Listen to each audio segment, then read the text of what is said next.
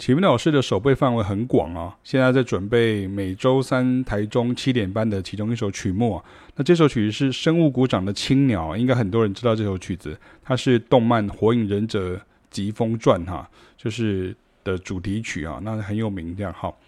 然后呃，你可能会想说，这不是买谱或是网络下载就有了吗？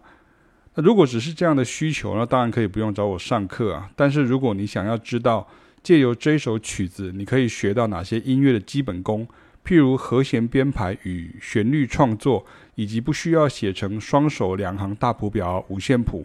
看着和弦，你就可以按出正确的声响，以及其他诸多的相关音乐人必修，那就是我真正的手背范围了。当我真的开始认真用耳朵听音乐的时候呢，你就会发现呢。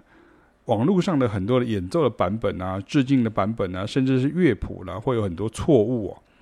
但是因为一般人都只有听到旋律哈，所以没有办法处理我所讲的这种比较前端的问题哦。往往只能当后端，接受很多错误或者是不周全的乐谱，很多细节都没有听到。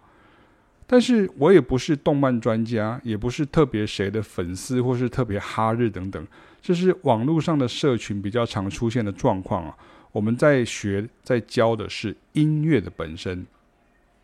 所以有时候我贴动漫音乐的时候，就会有动漫迷跑来；或者是我贴什么比较旧的歌曲的时候，就会有怀旧的乐迷跑来。像还有人是专注 K-pop 的，然后你贴 K-pop 他们就跑来；然后，然后有的人是跳街舞的，你贴那种比较。呃，他们熟悉的这些 groove 的曲子的时候，像 locking 的曲子啊，popping 的曲子啊，那就他们就就会出现了啊，或是任何所谓的听什么的听什么的，或许你可能真的对于这个粉丝页哈，也就是启斌老师的音乐教学网，或者是启斌与凯亚的爵士乐的脸书粉丝页，在传递的这讯息是有兴趣的。那可能对很多人来讲，我们这样的教育是很硬啊，但是我们在教的真的是音乐哈，也如同我今天跟学生讲的一样啊。老师可以从任何曲子、任何点、任何层面开始教你音乐基本功。学生程度就算很出阶，老师也不会没耐性，而不是特别当什么迷或什么迷这样。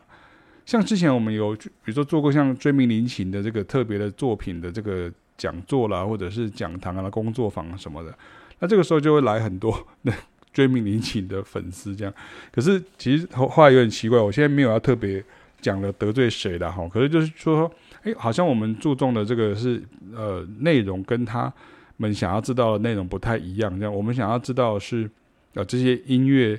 是用什么样子的这个逻辑在运转着哈。那可是他们可能会想到，有些乐迷可能会想的是说，哦，好像就是你可以告诉我为什么他这么厉害这样。可是有时候我讲的时候，大家又不太愿意去真的去。聊了聊 Ricky 哈，就是真的去知道说，OK，这里面到底有什么样音乐上的一个特色？那些音上的特色，它就造成它的一个呃很一家之言的这样的一个状况。所以有时候就是这样，就是有时候好像到底你是要听的是你要来听到的是老师或是所谓的专业的人士来帮你背书，说 OK，你看我，所以我喜欢的这个偶像果然就是很好的、很厉害的，还是说你是真的想要从这个偶像的身上学到东西，我觉得这个其实我这一篇文章想要表达的地方哦。像这首《青鸟》哈，就是那个呃那个得得得得得得得得得得得哦一得哦一得得得得那样。好，那里面就有 C sharp seven sharp nine 啊。那你就说为什么要知道这个？因为其实这个在音乐上很重要，因为这个是一个非常有名的一个 funk 啊 blues 的 chord 这样哈。你想想看，它出现在日本动漫里面啊。像今天晚上我跟凯老师也在听一些像那个《攻壳机动》呃呃《攻壳机动传》啊，或者是像是呃《鲁邦三世》啊，或者是像那个《Bebop Cowboy》啊，或者像 Tank 这样，他们里面都有很多很厉害的音乐，我觉得很棒这样哈。那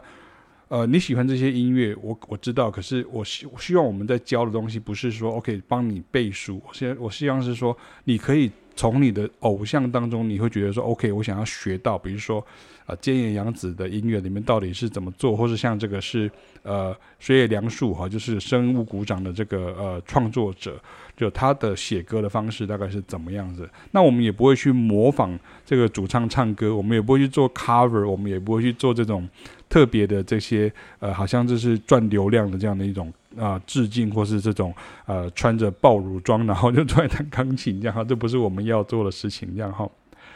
所以呃，我觉得这个像青鸟，除了 C sharp 呃 seven sharp nine 以外，以及很多所谓常见的和弦进行的变化以及衔接等等。我觉得在教乐理和声的时候就很好用哦，但是如果读者或网友只有听到旋律或者是他喜欢的艺人啊、团名啊，这个时候就比较没有办法 catch 到我们上课想讲的东西啊。那同样道理，如果大部分的人还是依赖要写成大谱表、五线谱或者是简谱，或者是只演奏旋律啊，然后网络上找个伴奏带轨啊就可以练习或者拍影片啊，那也不是我想要教的重点啊，因为这些都是后端。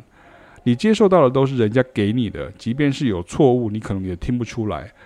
所以这样子大概就比较知道到底老师怎么教，在教什么呢？以及希望采取的模式与需要的时间及环境啊，不是在网络上按赞就好了。